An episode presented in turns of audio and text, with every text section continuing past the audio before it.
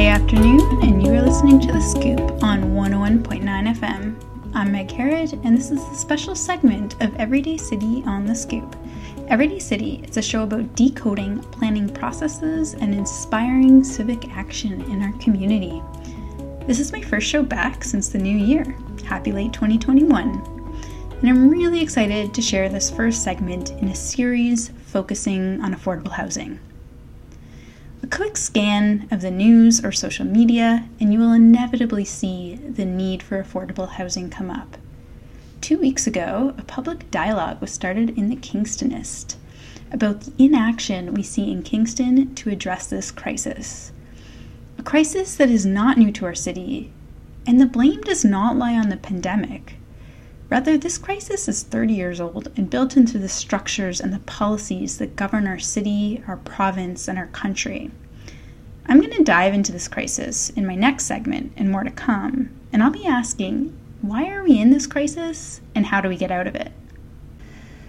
But for today, I'm picking up from the letter that was written by Kingston's Melodie Ballard, a housing advocate and a former committee member on the city's Housing and Homelessness Committee that was published in the Kingstonist.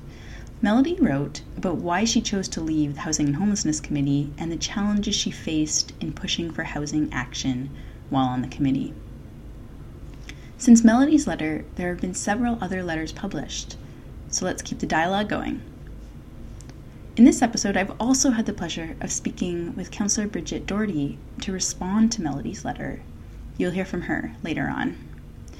I'm going to turn it over to my conversation with Melodie now in our conversation, Melodie will explain the housing crisis in Kingston and share her personal experience. So, Melodie, welcome to CFRC. Um, thank you. Thank you for spending time with me today to talk about our housing crisis. Um, Melodie, yeah. you submitted a letter to the editor mm-hmm that was published in the Kingstonist on Friday of last week. Um, I did. And you shared your experience about being part of the city's Housing and Homelessness Committee, and as a result, why you decided to leave. So, hmm. Melodie, what is the role of this committee?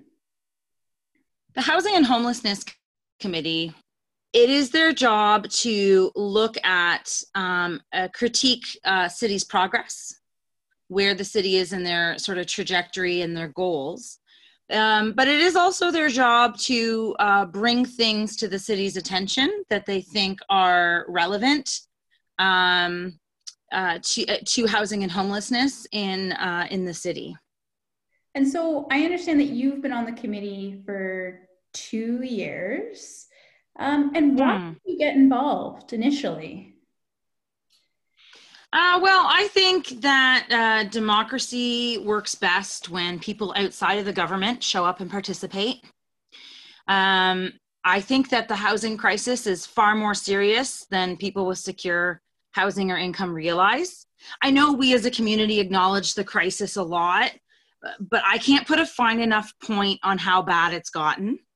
Um, I think that we're looking at losing a lot of people in our community. I think there's going to be a, lar- a large loss of low income individuals and families.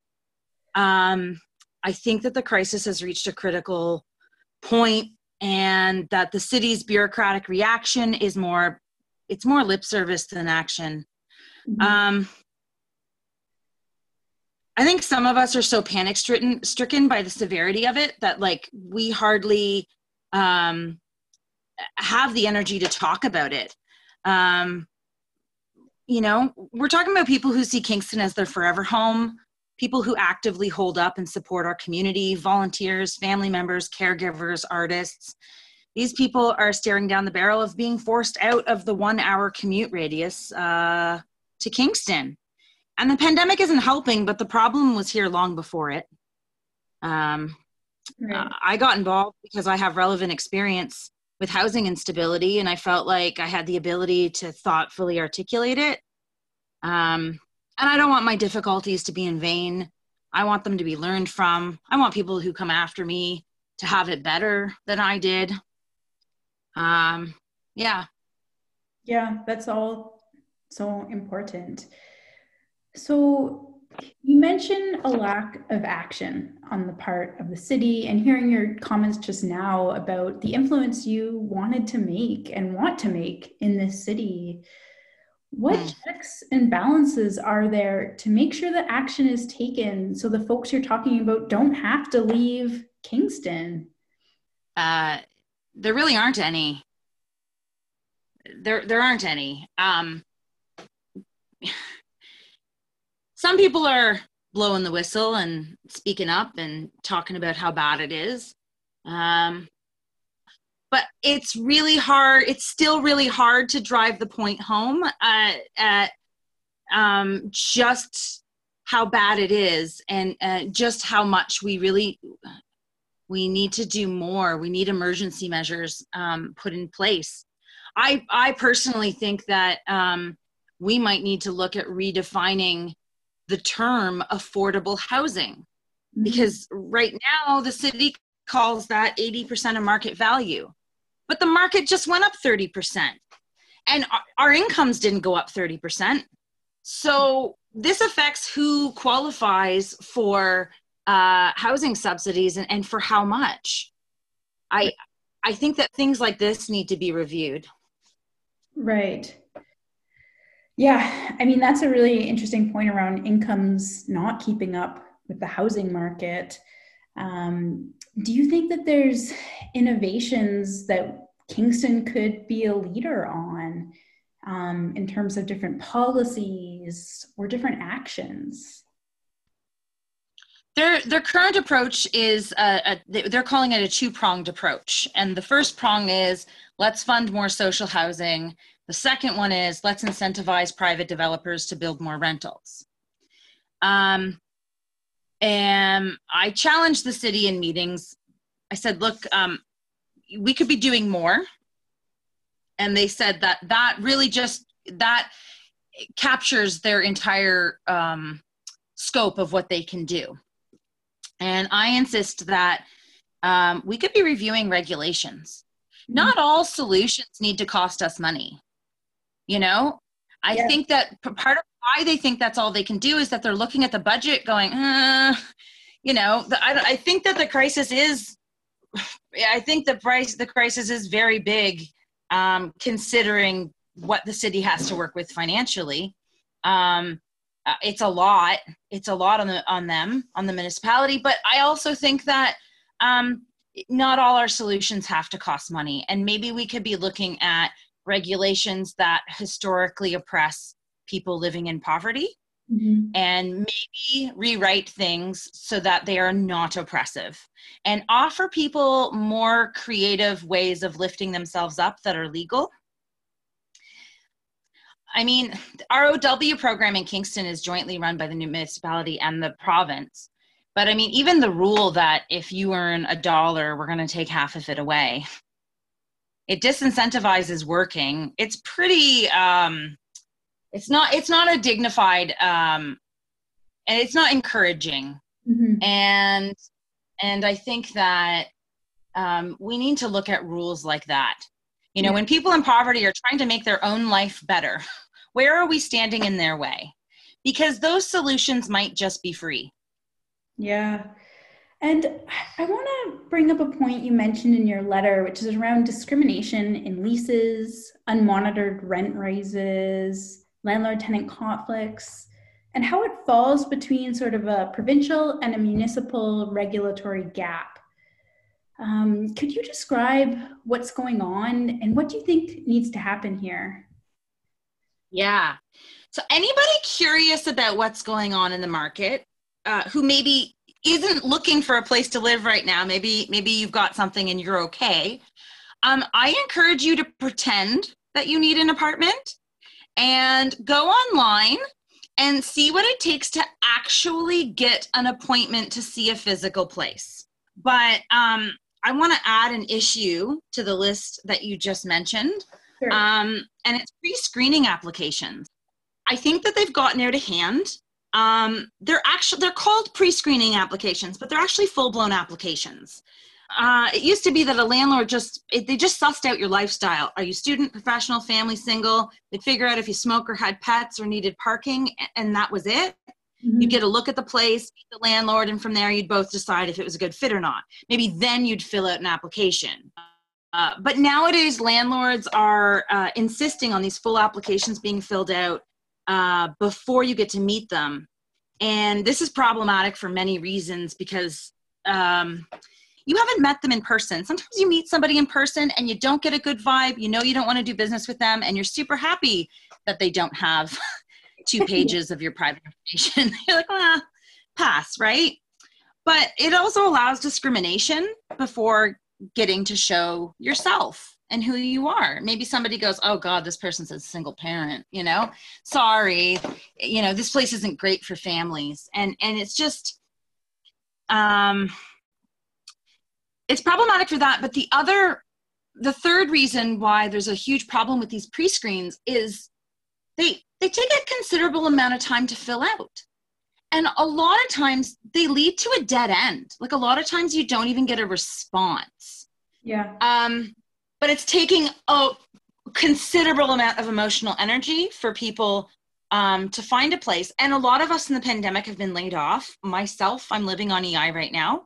If my application says that, you know, will I even get to see a place? My application also says I'm a single parent to a five year old. And so, with these two things being real, for the life of me, I'm having the hardest time um, finding somewhere to live in town. And I think that the pre screens need to be discussed um, okay. a lot.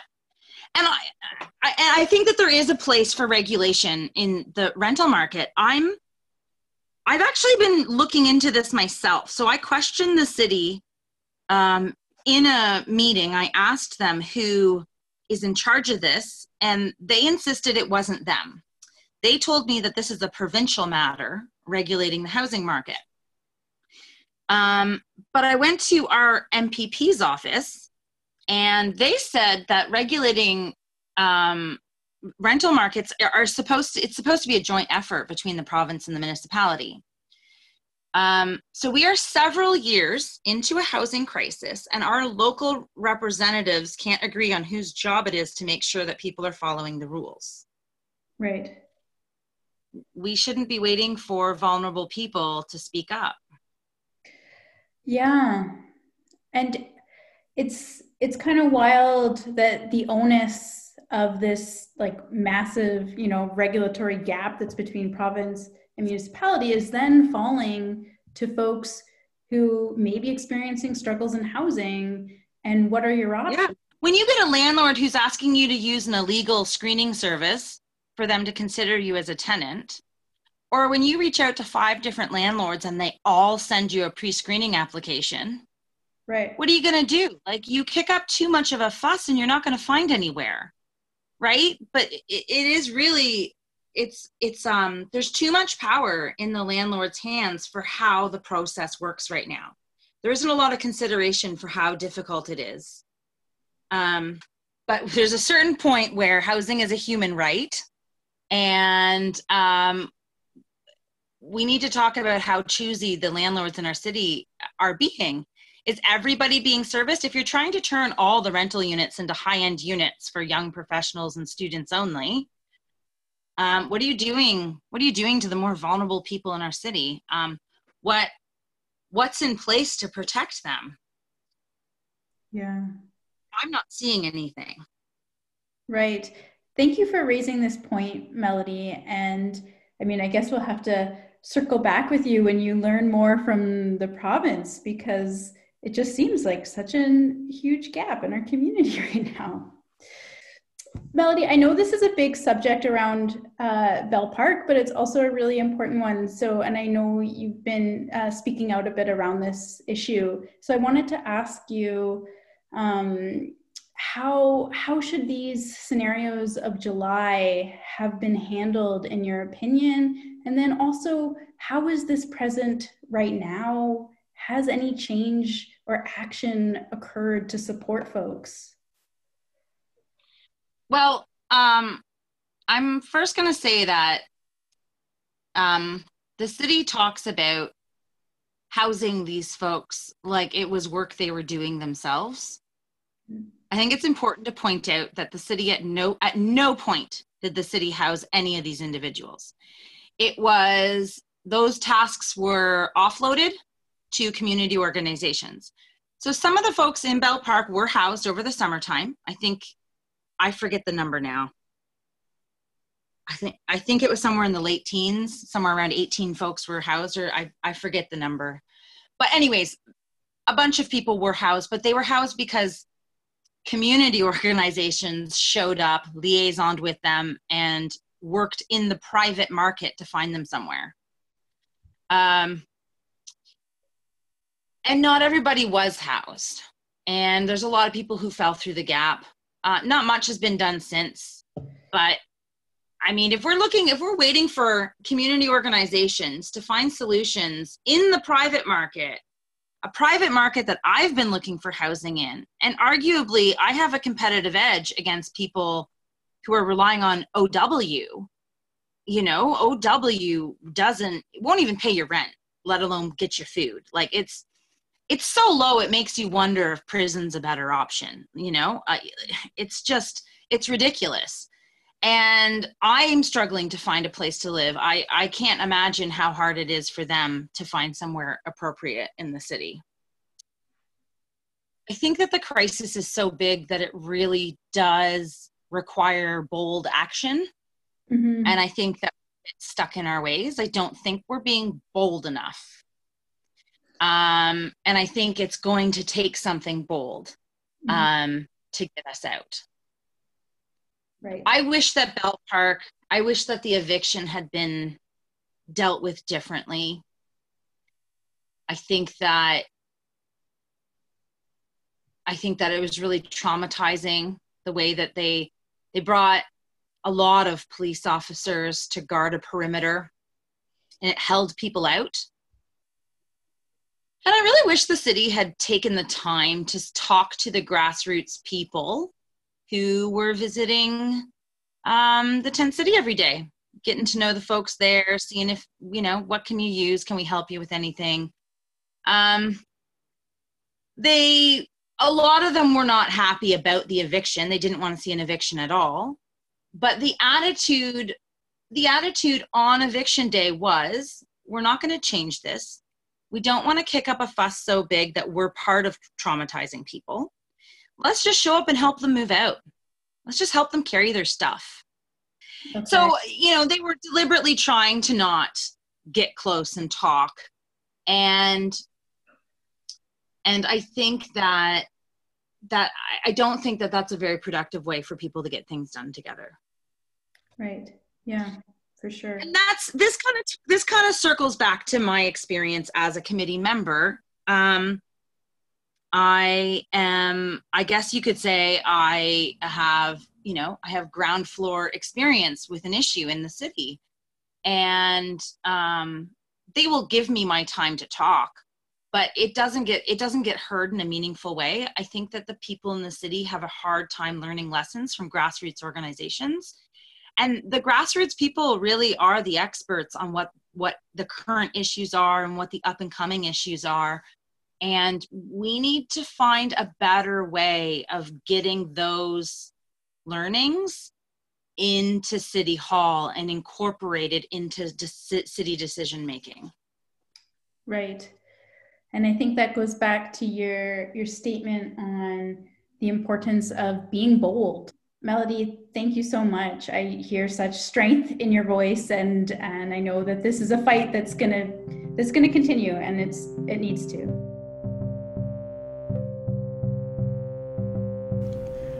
Melodie has raised so many important issues. The fact of the matter is that our housing crisis does not impact everyone equally. But as a community, don't we need to understand the precarity that exists in searching for and finding stable housing? Melodie describes Bell Park and this past summer's homeless encampment that led to evictions in the end, bringing up really critical questions around who is public space for? And where do you go when you are asked to leave it? Melodie describes a system of discrimination built into rental applications, the emotional toll it takes on a person to not have stable housing, and the government policies that, frankly, hold people down instead of lifting them up. At the same time, Melodie's activism and her drive is inspiring. It really struck me her comment that not all solutions need dollars, but they do need action. And the tangible things that can be done, like bringing voices of experience into City Hall to change harmful policies and to advocate for better. I've asked Councillor Bridget Doherty to speak about her experience and the response she had to Melodie's letter. Councillor Doherty is a council representative on the Housing and Homelessness Committee that Melodie formerly sat on as well. Here's an excerpt from our conversation from earlier last week. Uh, well, welcome, Councillor Doherty, to CFRC on this snowy day. Uh, yeah, nice to meet you. So, there was an important letter to the editor last week in the Kingstonist that really expresses some frustration with housing action in the city of Kingston. And this was written by a city's um, member from the Housing and Homelessness Committee. Um, and I've had the privilege of speaking with um, Melodie Ballard. So we want to spark some dialogue about this really critical issue um, that's, you know, that's at the forefront of a lot of our minds um, especially as we are finding ourselves in both a pandemic and a housing crisis. And, Councillor, what are your thoughts? Are we doing enough as a city to address this issue, housing affordability? So, actually, you know, this is a decade long problem, but I just want to add that we're actually in the middle of three crises. We have um, a housing and homelessness issue, as in um, a shortage of affordable housing. We have an opioid crisis, and we have, of course, the pandemic. Um, our current council, we we you know it's been the alarm has been ringing for a while, and it is one of our five priorities. Um, are we doing enough? Absolutely not. But I really see the crisis around Bell Park um, opened eyes even more. Right. And it also created more awareness in the community at large. And, uh, and we can no longer say that we continue the way we have, doing little bits here and little bits there. We need to be much more proactive. Um, but the pandemic, you know, really turned these little these cracks into crevices. I want to jump in on a comment Councillor Doherty raised, and that's that we are also living through an opioid epidemic. This is a public health emergency, and overdose deaths continue to rise. This year is one of the worst on record. Between March and May, so early days of the pandemic, there was 25% increase in overdose deaths in Ontario alone. We cannot separate this from our housing crisis. We have very little housing available, and within that, a really tiny amount of supportive housing. There's a really prominent school of thought called housing first. The idea is that getting folks into proper housing is the first step to supporting people. It's about believing that housing is a right and all people deserve it. Here's another excerpt how are we making sure we're elevating the voices of lived experience? And, and Melodie mentions using community as a resource. Um, so, how do we do a better job of that? And maybe it's not committees, but what ways can we elevate these voices? I am a real uh, strong advocate for working together. Uh, we make better policies when we have the community's voice at the table. Uh, and that's for everything, not just homelessness. It's also for climate change and all the large issues that we need to try to, to resolve. That's why last week we uh, I brought that up at the meeting. That's one of the first things I brought up. Like, what can we do differently as we move forward? In other words, what have we learned from last year uh, through the Bell Park experience to bring um, the community voice uh, stronger to the table? kind of thing. And we discussed uh, reviewing the terms of reference of this committee. and when people do have the courage to speak up, um, then that is that that's a voice that we really need to listen to. It's really important because it's a real gift when somebody has the courage to to speak about this issue. So, yeah, yeah. Thank you for for saying that. It's it's a really important message, and, and I'm glad you're you brought that up. Of homelessness is such a complicated issue. Um, yeah. It's, um, you know like it, it's it's about um, physical and mental health challenges. It's about our healthcare system. It's our, about our mental health care system that really has been um, you know reduced and changed through government policies in the past. And it's not something that the city hasn't been aware of nor is it something that just happened or no, and nor is it an issue that's just in Kingston. It's in fact in pretty well every city across Canada. Uh, we really need to push other levels of government, both federally and provincially, to help solve that. Just like we need the voice of the community, we actually need the voice and the support of other levels of government. Uh, we really do need a minimum income guarantee. Mm-hmm that is above the poverty line in income that uh, people can uh, be ensured that they pay no more than 30% for their shelter costs. These, these are really important policy changes that we need to introduce in Canada to ensure that everybody's looked after. Yeah. And I think, I mean, these are all, it's so complex as you're saying, and there's so many layers to this from the different layers of government um, and and what you're hitting on and i think melodie's letter hits on it as well is poverty is underlying. And unless we can get some of these supports in place to help the person um, you know we're, we're maybe not going to uh, you know make progress on housing unless we're drilling down at these roots. And so i'm wondering what that incites for you in terms of the city's housing and homelessness strategy and how we're integrating um, work on poverty reduction into these you know s- strategies that talk a lot about building housing stock. That's a very good question. Um, the city uh, we have become a member of the um, living wage. Okay. We signed up to become uh, you know t- to be a living wage employer and that was really also to encourage other other companies to pay living wages these are conversations again they're due to often they're due to policies on other government levels but it's actually in the community where you actually feel the impact of that yeah. such a complicated issues with such deep roots mm-hmm. of policy changes that are required and even public attitudes that are required. It's really important for people to understand that, including business owners, that everybody benefits in a community when people are paid proper wages. We need to have a strong, resilient community. So we need to work on these policies.